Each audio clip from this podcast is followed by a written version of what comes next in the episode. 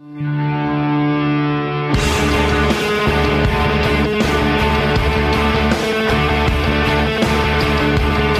now about to witness the strength of knowledge. This is Steve Deace. Raising a banner of bold colors, no pale pastels. People should not be afraid of their governments. Governments should be afraid of their people. Our rights are inherent and essential, derived from our Maker. That is liberty. And liberty will reign in America. This is Steve Deace. And greetings. Welcome to today's podcast, powered by CRTV here on iHeart, iTunes, and Stitcher. My name is Steve Deace. Todd and Aaron are here as well. We'd love it if you would join us. Steve at stevedeace.com is the email address.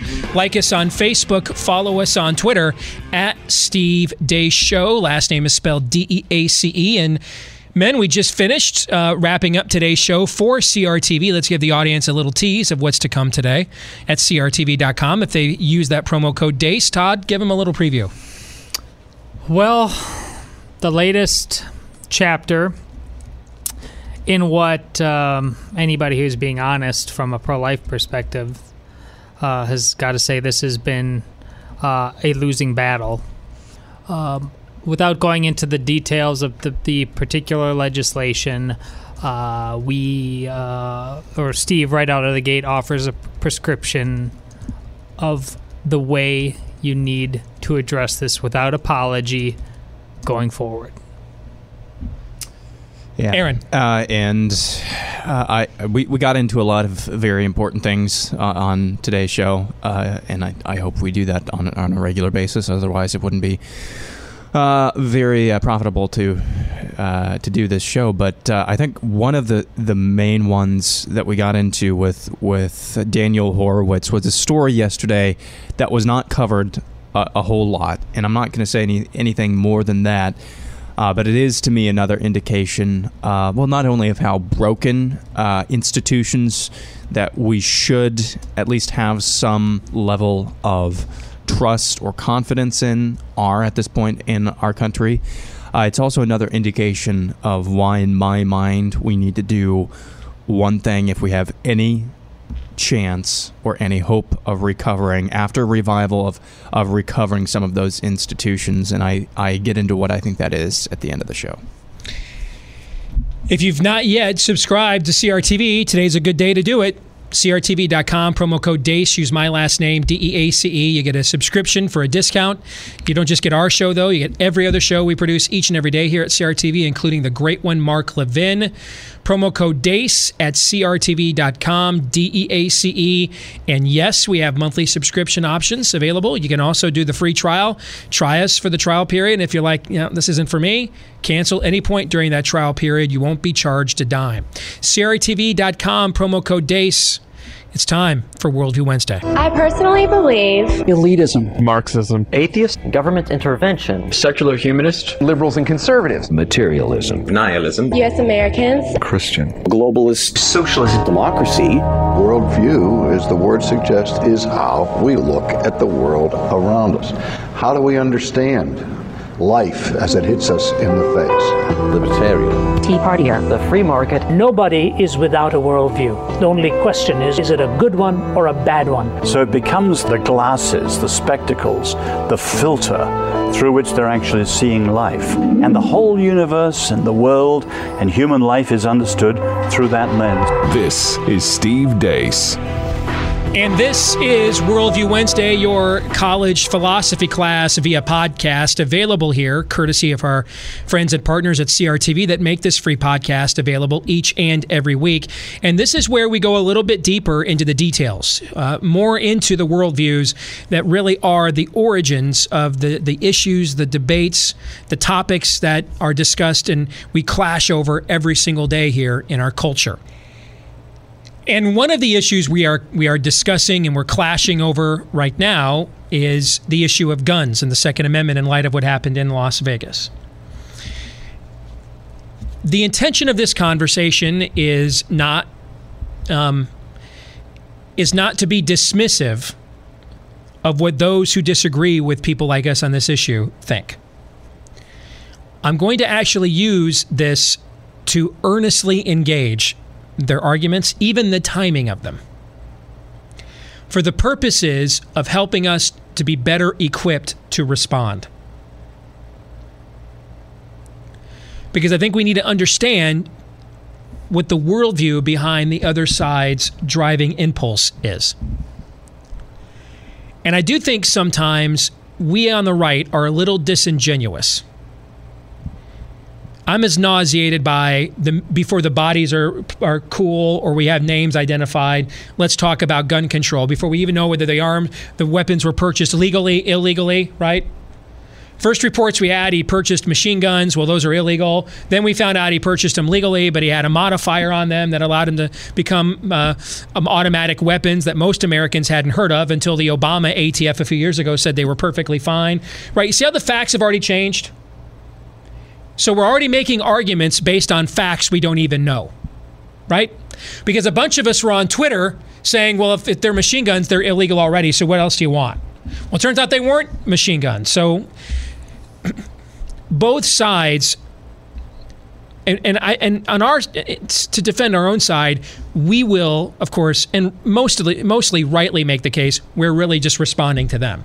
They're the ones launching the first salvo here. But from their perspective, they're like, okay, I get it. So the minute a Muslim terrorist does something bad, we can right away talk about how bad Islam is. But the minute somebody does something bad with a gun, we can't immediately talk about gun control.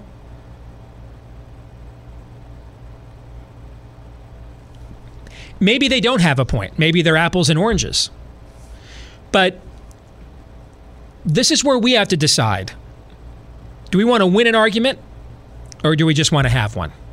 Do you want to win an argument, Todd, or do you want to have one? I'm longing to win an argument. Aaron, I what would you prefer, having one or winning thinking one? about it. Yeah. Um, win. So here's the thing when you're the majority in the culture, you can just have arguments. Because by virtue of having them, that creates a dog whistle effect. And the majority of the people who respond to said signal belong to who? You. Are we said majority in this culture right now? No. okay. So then it's not enough to just have an argument. We have to be willing to win it. Let me tell you one surefire way to lose an argument. I speak from a lot of experience where this is concerned. Instantly deny any validity to the other side's position from the outset. It's amazing, really, when you tell people, human beings, right away, where you're coming from is just totally illegitimate or illegitimate and therefore not worthy of my consideration. They have a tendency not to try to figure out where you're coming from by extension. And you would think we would know this because political correctness was created to do this to us. Disagree with you? Uh, you're a racist, misogynistic, homophobic, xenophobic bigot, therefore I don't have to consider your points. Do we like it when that's done to us? Nope. So we can't do it to the other side. Plus, there's that whole golden rule thing, that whole love your neighbors, you love yourself thing. Now, this is where emotion on our side runs rampant, and you guys sometimes believe I said something I did not say. Did I say to grant the other side's argument? Is that what I said, Todd? No. Did I say to grant their argument, Aaron? No. No, I didn't. How often have you ever seen me grant the other side's argument, guys? they they if, now if they've got Zapruder film evidence on me, I'll, I'll grant the point. Anything short of that, have you ever seen me grant somebody's point unless they have clearly proven their point? Is it my natural disposition when I argue in debate to grant your point? Is that where I'm coming Well, from? You wrote a book that we normally discuss during Yes. the segment says don't accept the premise. This and we're taking a break from it this week because this point we're making this week is the whole embodiment of the book and very important. I'm not talking about granting their point. I'm just talking about listening to it. Listening. One of the things I've often taught to youth and to other people I've consulted with is what I call three dimensional thinking. The first dimension is to know why you believe what you believe. Now, that is a divine mandate. St. Peter himself, hey, know the reasons for the hope that you have so you have a ready defense when your belief, when your faith is challenged. That's a mandate. Now, most of us really on the right don't know why we believe what we believe. We know the Fox News answers. Well, I'm against the welfare state because government programs are inefficient. Well, hey, go tell a single mom like my mom was when she was 15 and had me and we were on government cheese go tell her we're not giving your kid reduced lunch in kindergarten kindergarten because government programs are inefficient think she wants to hear that argument No. No. So we need to know why our government program's inefficient. That's a different conversation. How many of us right now can answer that question? I can tell you, uh, un poquito, small. We don't give up. We don't have a lot of the worldview answers. We have the Fox News talking points down. Government programs inefficient. I believe in the Second Amendment. Um, pro life with exceptions. Right? Aren't these our? this is the pro. This is the this is the Fox News lexicon. Everybody has this down. But this is also why we suck at debating too. Because when they push back on us, what do most of our people do? When we get, just like what happens to them, when we get them beyond their talking points, what usually happens to them, and we're going to talk, we're going to see more evidence of that here in just a minute. What happens to them when we get beyond their talking points? They implode. But is that just unique to them? No. No. What happens to many of us when we get beyond our talking points? We do too. So the first dimension is to know why you believe what you believe. Second dimension, know why other people believe what they believe. Where's the other side coming from? What premise are they beginning from? This is a classic warfare tactic. Unless you're in an immediate danger self defense situation, does any general go off to war without doing some recon? The po- most powerful, dominant, undefeated general of all time, Almighty God, got the Jews together before he sent them into the Holy Land said, hey, select a man from each tribe. And then he told them to go and do what? Spy. Go into the land. Find out where they're strongest. Survey the enemy. Have a plan. Don't just be all like, well, we're just going to sit right here. God gave us the land. So we're going to sit right here. It's gonna, it doesn't work that way. Like, I bought my kid a car. Is it her car? Well, yeah, I bought it for her, right? But if she never grabs the keys and puts them in the ignition and drives away, is it really hers? See what I'm trying to say? Did I, as her father, give her a car? Yes. Did God, as their father, give them the land? Yes. But what was the next line? Now you must go and claim it. By not claiming it, you're essentially acting as if I didn't give you the land, which is a lack of faith. That's why God was so mad. The spies came back, and instead of saying, All right, they're over here on Park Avenue, then they're over here on Boardwalk, and the ones on North Carolina, we're like chopping all their heads off. It's going to be so cool. They came back with, Man, these guys are bigger, stronger, tougher than us. That's why God was so mad. He didn't tell them go in there and spy like you might lose. Let's just get this thing done as quick as possible. I gave this thing to you. Go find out where they're at, and then we'll sound the shofar, and the killing starts at noon. Okay, then we're done. They came back with they came back with like, oh, we can't beat these guys. We're screwed. So he gave them the land, but then they wouldn't claim it. They acted as if it wasn't theirs. They refused their birthright. Who else refused their birthright? Esau does. The Jews, by the way, traced their lineage back to who? Esau's brother, Jacob, who is given the name Israel. Esau gave up his birthright for a pot of stew.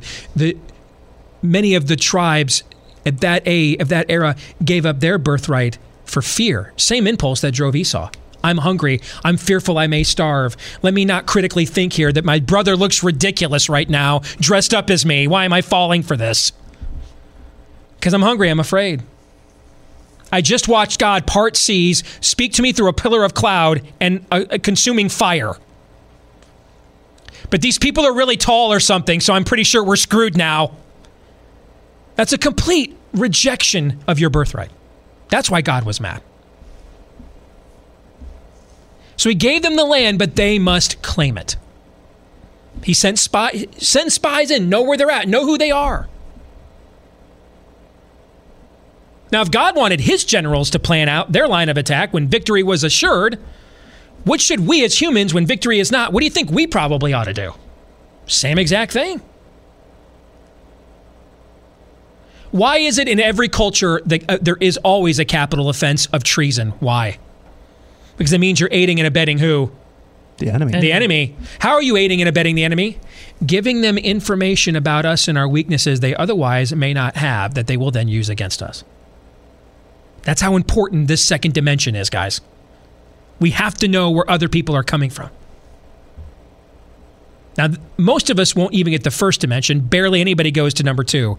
Number three, though. Number one is where you know your argument. Number two is where you know the other sides. Number three is where you win the argument. Know why other people believe what they believe about what you believe. There's a great story. One of the great evangelical teachers of the 20th century. And he was at a conference teaching on apologetics. And a, he is he is deconstructing at his conference a non-trinitarian view of Christianity. Some may say it's unorthodox, may go far as to say it's a heresy. And he is disemboweling it. And he's everything he's saying is correct. It's right out of the scriptures. But he is destroying the argument. And a young man who grew up in a church that taught these views stands up halfway through his presentation and begins arguing with him in the hall that he was speaking in. And this guy is considered one of the world's foremost apologists, of, of, of foremost Protestant apologist on planet Earth. This is like tugging on Superman's cape and said, you know, I think I can fly that thing better than you. Okay. Because even if you even if you might be right, he probably can make your arguments better than you can. I mean, but this guy's really convicted because he was raised in a church body that told him beliefs different from what's being communicated and told him that this was Christianity. The teacher, when challenged from the audience, destroys this young man, destroys him. Everything he says is true. Young man leaves, tears in his eyes, walks out. He's embarrassed. He's had his pants pulled down. He's been depanted. The crowd loves it, of course. He finishes his presentation. They have a hour break before he gives another session. He's out in the hallway grabbing some coffee. That young man walks up to him, tears in his eyes going down his cheeks. And he said, You know, I was raised in a church that taught me Jesus wasn't really the Son of God. He was a son of God. That the Bible isn't the ultimate word of God, but there's other books out there that tell us more, that fill in the gaps. But we sang all the same Christmas hymns that you did. We sang all the same Christmas songs that you did. I went to I went I went to my friend's evangelical youth ministry because I liked it more than the church I was at. And I gave my heart to Jesus at the same youth retreat he did. But you just destroyed me and he's really emotional. And this man, this great apologist, said, at that moment he recognized I had won the argument and lost the war. Because I failed to see this was an actual human being and not a construct of ideas. Not a theoretical application or mechanism of beliefs that I find to be unorthodox or heretical. But I forgot this is a person God made in his image, counted his hair, every hair on his head. I took this guy's skepticism and questioning as a skepticism and questioning of me. When Jesus appears to Saul on the road of Damascus, does he say, Why are you persecuting my people? What does he say to him? Why are you persecuting me? Me, he says, not my people. See, he made it about him and took someone that he might have won over to the side of orthodoxy and drove him away. And he said, I, I, I tried to remember that for the rest of my time as a speaker and apologist. So I can win the argument, but lose the person, lose the war. This is why we need to know why people do people reject Christianity because they just hate God? Yeah, they do, sometimes. Sometimes they reject it, though, because someone who claimed to be a Christian in their life did something really bad to them, betrayed them in some way, abused them in some way. How many women do you think that have been that attended Baylor University, the largest Baptist university on planet Earth?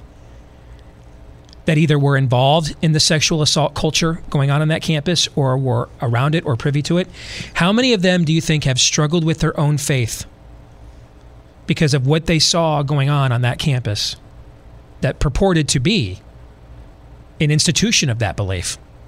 they wouldn't really be human if it didn't impact them in some way, uh, some limited way, would they? Todd, you can probably speak to this as a Catholic with the sex abuse scandal of the early 2000s.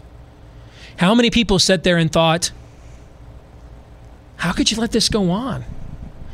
And why should if you don't if you guys don't really believe what you're teaching to the point of getting rid of this evil, then why would you ask me to believe something more than you believe it?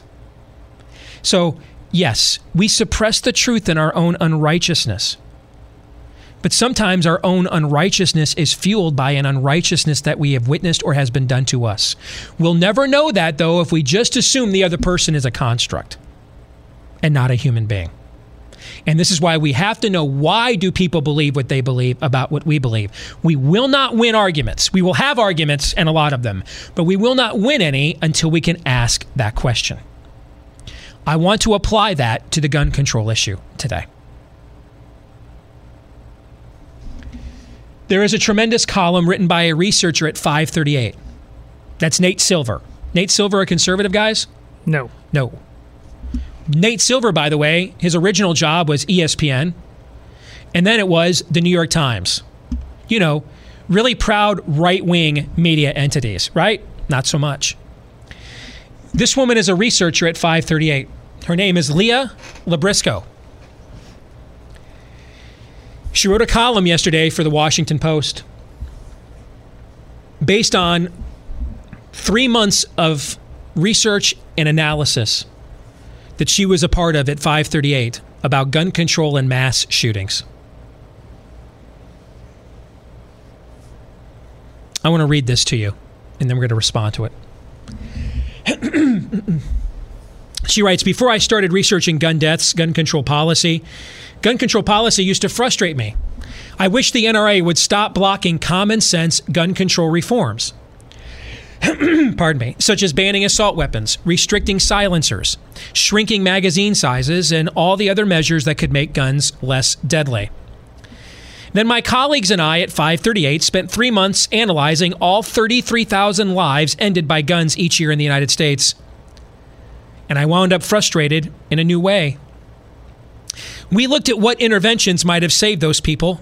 and the case for the policies I'd lobbied for crumbled when I examined the evidence. The best ideas left standing were narrowly tailored interventions to protect subtypes of potential victims, not broad attempts to limit the, le- the, the lethality of guns. I researched the strictly tightened gun laws in Britain and Australia and concluded they didn't prove much about what America's policy should be. Neither nation experienced drops in mass shootings or other gun related crimes that could be attributed to their buybacks and bans. Mass shootings were too rare in Australia for their absence after the buyback program to be clear evidence of progress. And in both Australia and Britain, the gun restrictions had an ambiguous effect on other gun related crimes or deaths.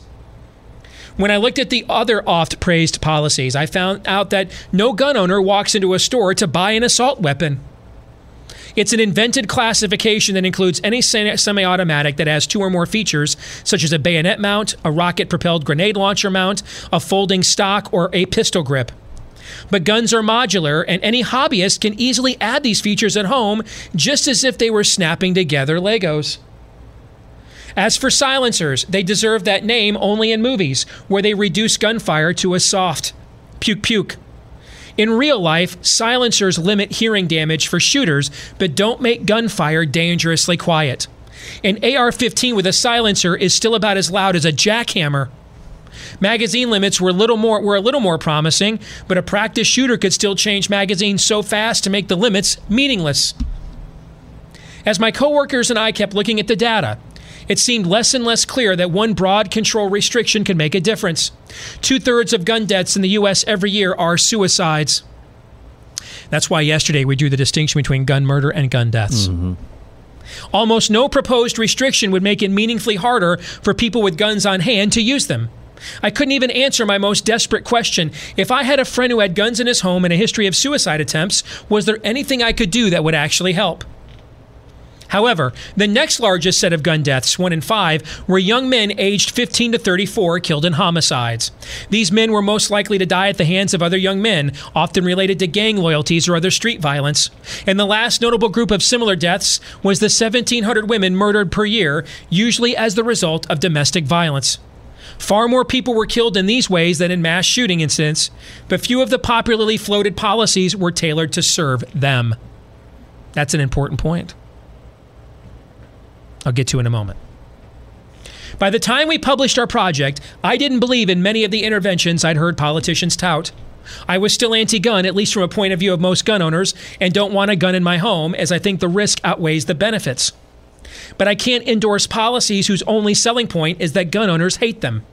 Policies that often seem as if they were drafted by people who have encountered guns only as a figure in a briefing book or an image on the news.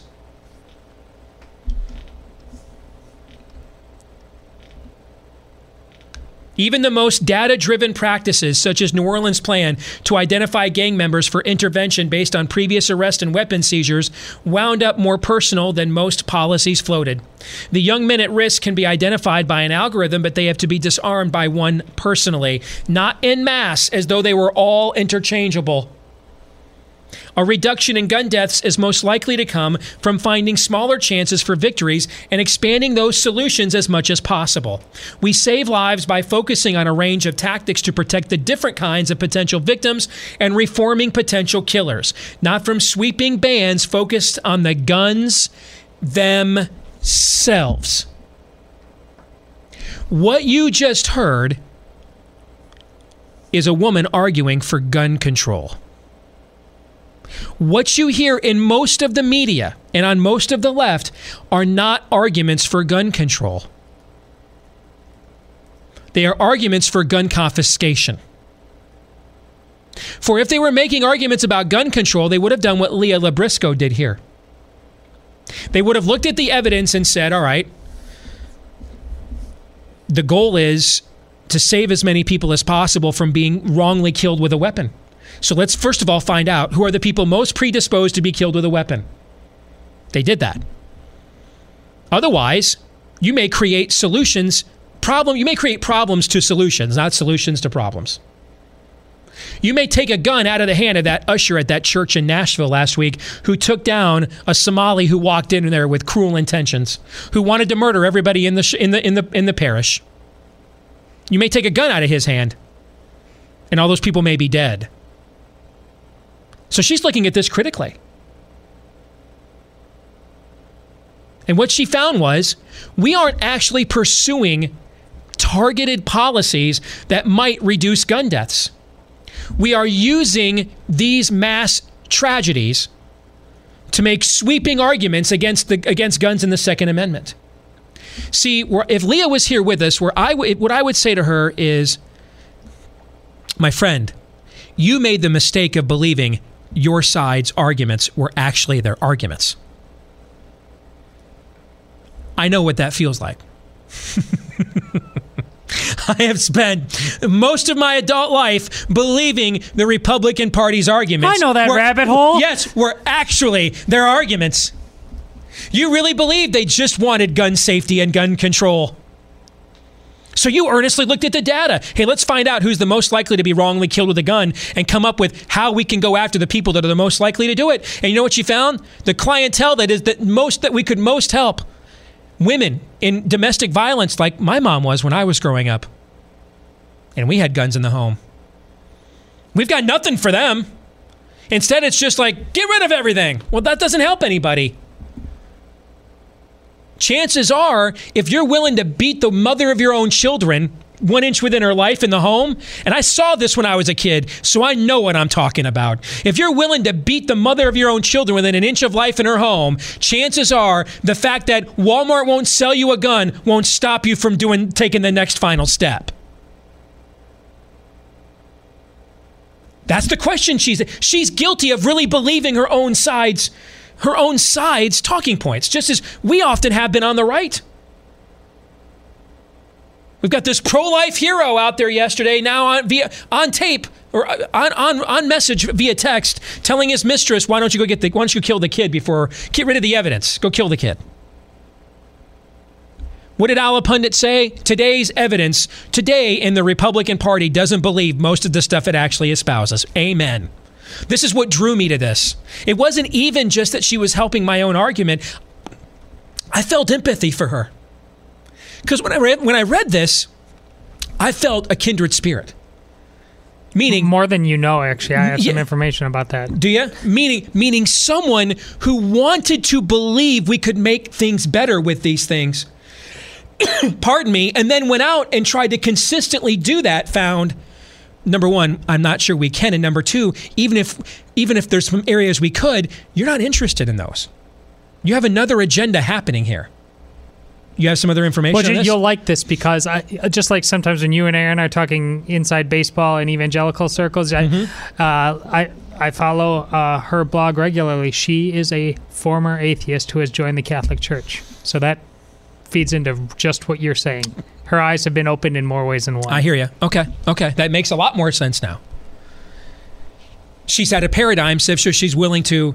This is what happened to me. Yes. After I got converted, I became more conservative, less I Republican. got it. When you said kindred spirit, I got a little tingle up my spine because little did you know. I mean, Oh, when uh-huh. I when I was when I was a hardcore Republican, all I was pro-choice, pro-amnesty. I just wanted lower taxes and the government out of my life. When I got converted, I became far more conservative, guys.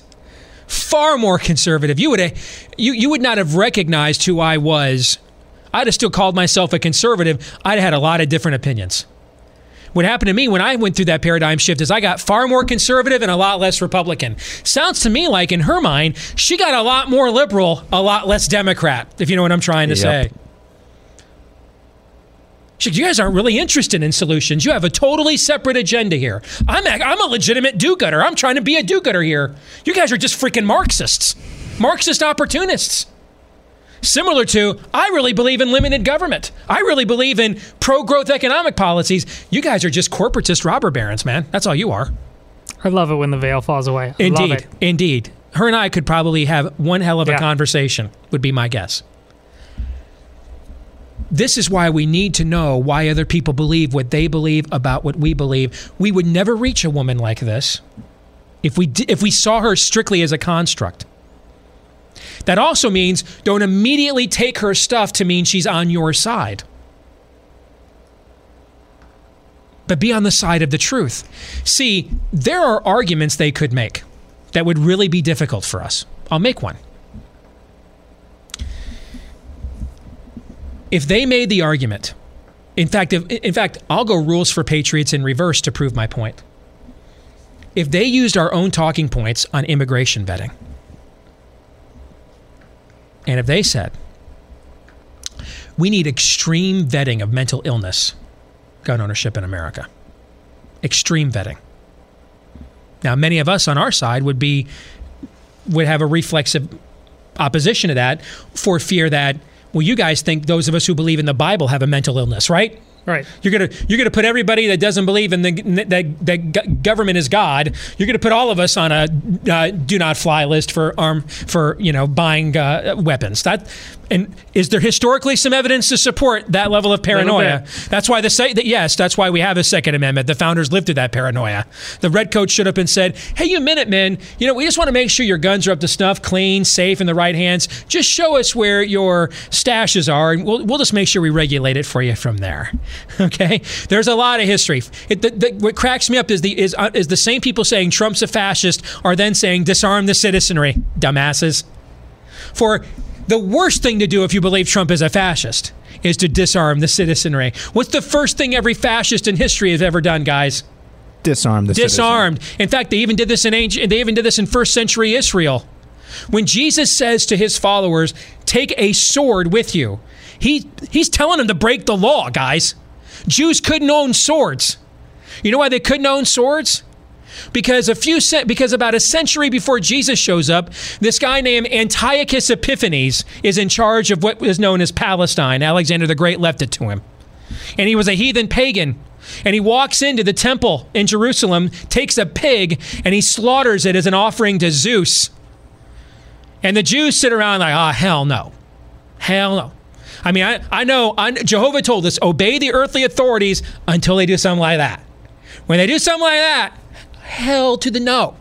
And so this group, these, these these badass dudes called the Maccabees got the people together, stormed the temple, and threw his sorry ass out.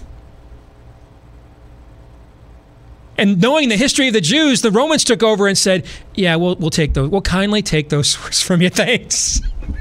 right? And oh, by the way, did the zealots obey the laws against sword ownership? Nope. Just made their own swords and used them to kill the Romans. See the point I'm historically trying to make here. This is nothing new under the sun, guys. Okay?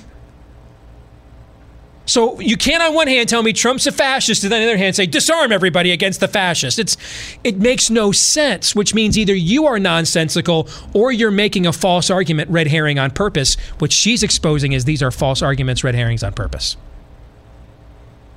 Because if this was really about gun control, here's an argument we can make. Extreme vetting, same argument on immigration. Extreme vetting for mental illness. Could you imagine the hole that would put us in if we did if we fought back against that? And they, then especially they love playing the race card. They could just turn right around and say, "Oh, I get it. A, a brown or black person wants to come to America and they have to be extreme vetted, even though there's no record of them doing anything wrong other than being a refugee. But we, you, but, but you guys don't want to screen white people for mental illness. Can you just see how devastating? How would we argue against that? I don't believe we could. We could not. We couldn't make an argument against that that our own side that doesn't already agree with us would not accept. That's a potent, powerful argument they can use against us. Why don't they use it? Why aren't they using it right now? They're playing a longer con than that. One, there's a couple things. One is they're so emotionally driven, they're not thinking critically. It's like the NFL anthem protests and they, they, Trump rattled his zipper. They came hither. They thought for the they thought this whole time they were arguing against Trump. No, you weren't. You were never arguing against Trump. Your own audience is who's offended, and they're not offended because Trump told them so. They're offended because of what you were doing. That's why they're offended. Similarly, they're so Trump drunk they can't even think clearly about their own talking points. And then the other part of it is those who have thought through their own talking points and are just reacting emotionally, they're the ones playing the longer con that you talked about. This is about gun confiscation. Because one way you could, one way that you might be able to maybe not win their argument, but you could neutralize it is the thing you've said on abortion many times. Okay, let's go ahead and just put up a bill. All abortions except rape and incest and life of the mother are banned. And I'm sure all you Democrats will vote for it now, right? Will they vote for it? Nope. No. Similarly, okay, let's do extreme vetting of mental illness. And then after that, absolute gun ownership. Think they'll vote for that? No. No, they won't. Think she might? Yep. Think she might. Because she's after gun safety and gun control. She actually believes, Leah here, who wrote this article, she actually believes in their talking points. You know who doesn't believe in their talking points? They don't. okay? Because they're just talking points. This isn't a mission it's insurgency. And those are two totally different things. This isn't FDR's New Deal to save Americans in depravity and, and, and poverty and degradation. This is Saul Alinsky and Antonio Gramsci. This is cultural insurgency. This is Cloward Piven, guys. This is not, I just think government should do more for people than you want to that they can't do for themselves. This is re- revisionism, reimagination left. This is not liberalism. She's a liberal. This chick here is a liberal. These people are leftists. And they looked from man to pig and pig to man and back to pig again, and they couldn't tell the difference. She could have slapped that as the last line of her Washington Post column. I give the Post a hell of a lot of credit for even running this. I'm, I was shocked they ran it. Shocked. Shocked they ran this. Me too. But this is why we have to know where the other side is coming from. Can we make their arguments in some cases better than they do? If the answer is no, we're not winning any arguments. We will have arguments. But, ladies and gentlemen, my submission here on this Worldview Wednesday is we need to start winning some. Having them's not good enough anymore. We're not the majority anymore. We need to win the argument. And we're not going to win the argument if we don't listen to where the other side is coming from to see what's truly driving them. When you listen, then you'll see, granted, for every for every uh, thousand leftists, for every thousand liberals in America, there's probably one of this woman and 999 of they won't listen. But you know what? Don't we serve a God that leaves 99 behind to find the one lost sheep? See, when we instantly write people off, we don't. It, that that works against our worldview, because our the whole basis of our worldview is that if I was the only person in the whole world that would accept Christ's forgiveness and all other people that ever lived would have rejected it, would he still have come and died for me? Yes. Because he would have left 99 behind for the one lost sheep. When we attempt to advance our worldview contrary to our worldview, we lose. We lose. We don't ever win arguments with young with, with, with, with people like this woman. Because we've instantly said you can't be reached. Some cannot be reached, maybe even most can't. But make them show that. Do not instantly act as if you are judge and jury. If if my if God would have came to me when my wife and I were just hooking up on internet chat rooms just to get off when we first met and said, you know, you guys think you're getting over right now. I just want you to let me show you what life is like in 15 years. And hey, look, there's the minivan while you're homeschooling, and there's that silhouetted silhouetted sticker on the back panel of you and the three kids and the dog. What do you think of that, Steve? yeah, this well, you may think you're having a real hot time right now, right? Just let me give you a little glimpse here of how this is all going to turn out. Because what you meant for evil, I get to use for good. Do you know what I would have done if you'd have showed me that 15, 20 years ago? Ran far away. No one that knew me in 1996 when I met my wife would ever have guessed I'm doing what I'm doing now. Many people, hey, I was voted most likely to succeed in high school. Many of the people I went to high school with are not shocked I'm doing what I'm doing. You know what they are shocked? That I'm doing it the way I'm doing it. That, that is shocking them. They're shocked to see that. Be very careful about just writing people off whole cloth. We don't like it when the left does that to us. Oh, you just, oh, you're a racist. As soon as I got off of HLN today, when I came into the studio, what was the first thing you, feedback you guys said you, you said, said, said you saw? What was it? Somebody called me a what? A bleep. well, racist bleep. with some colorful other terms attached. Yeah, I'm a to it. racist. Do we like it when people treat us this way? Then why do we do it in return and expect it to work? The other side wants us to behave like them because if we're both behaving like them, who will eventually win, guys? They Them. will. They will. It's just a matter of time. We can't win God's game by the devil's rules. That does not work. I tried it. Trust me. I got the scars to prove it. Closing thoughts, Todd and Aaron.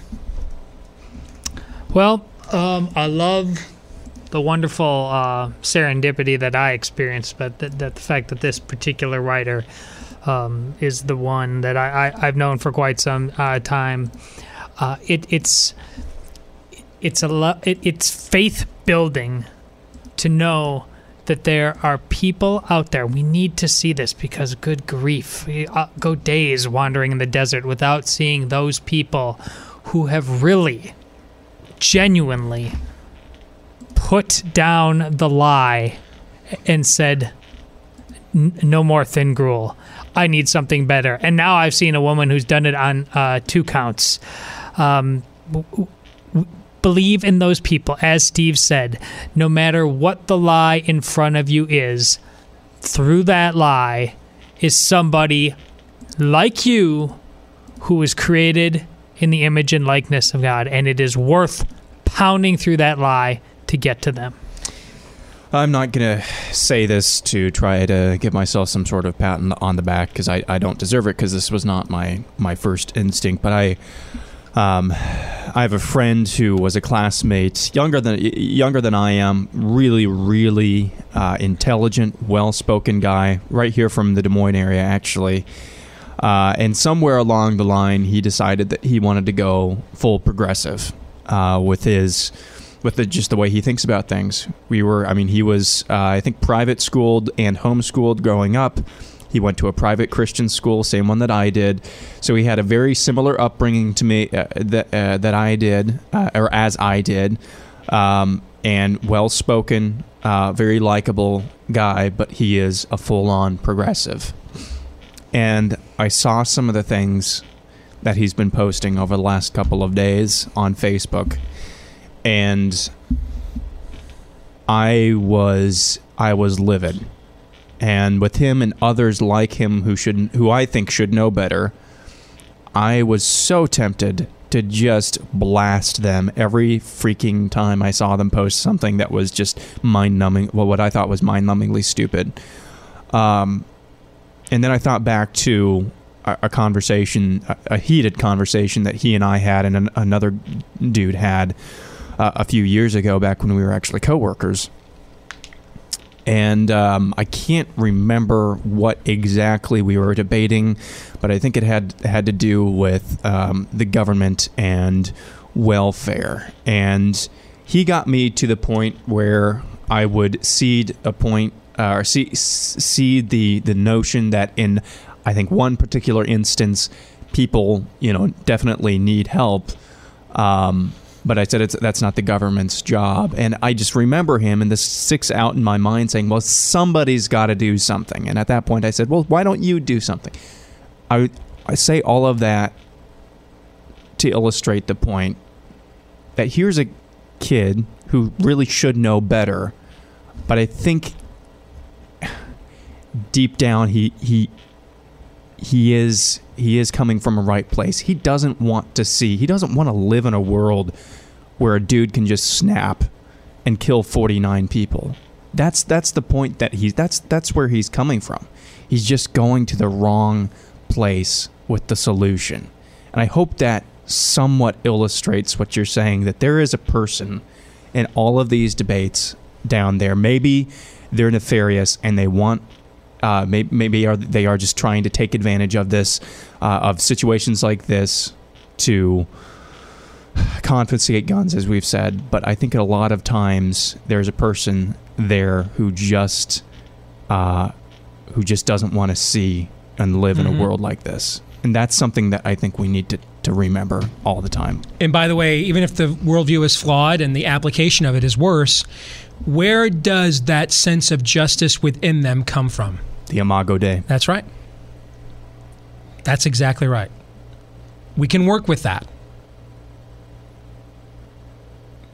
But we have to be willing to listen, not grant false premises. Don't how many times do I have to say stop granting? How many shows have I done on don't accept the premise? How many times, guys? How many times? It's on blue in the face, okay? But some of you act as if we can't even treat other people that disagree with us, even even people that want to use the government against us, that that gives us license to not treat them as human beings. And that's where I'm going to draw the line and say no.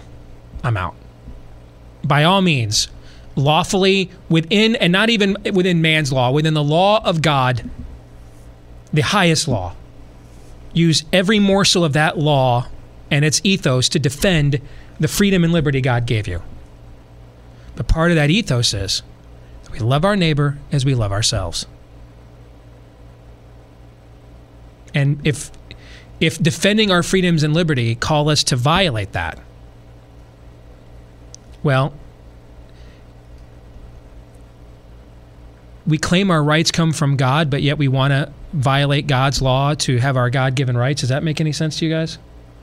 Makes as much sense to me as let me use the let me have the same government that destroyed healthcare, the budget, education, and health. And I already said healthcare, health, uh, energy, education, healthcare, and the budget, and the family. Let's put them in charge of uh, self defense.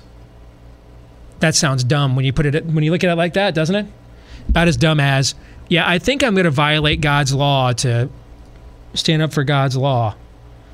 It's like it, it, it'd be You as have to dumb. suspend. I was just going to say that. I mean, it, it'd be like if we had a president dumb enough to one day say something like, "I got to suspend free market principles to save the free market." Oh, yeah, we we had that. How'd that work? Uh, well, it gave us eight years of a Marxist in the White House. Worked out like that. That's what going against your own premise. I don't believe in accepting the other side's premise. I don't believe in violating my own, though, either. Thank you for listening to today's free podcast, courtesy of CRTV. Don't forget promo code DEACE to watch our show today on CRTV. Promo code DEACE. E. We'll be back at it again tomorrow. Until then, John 317.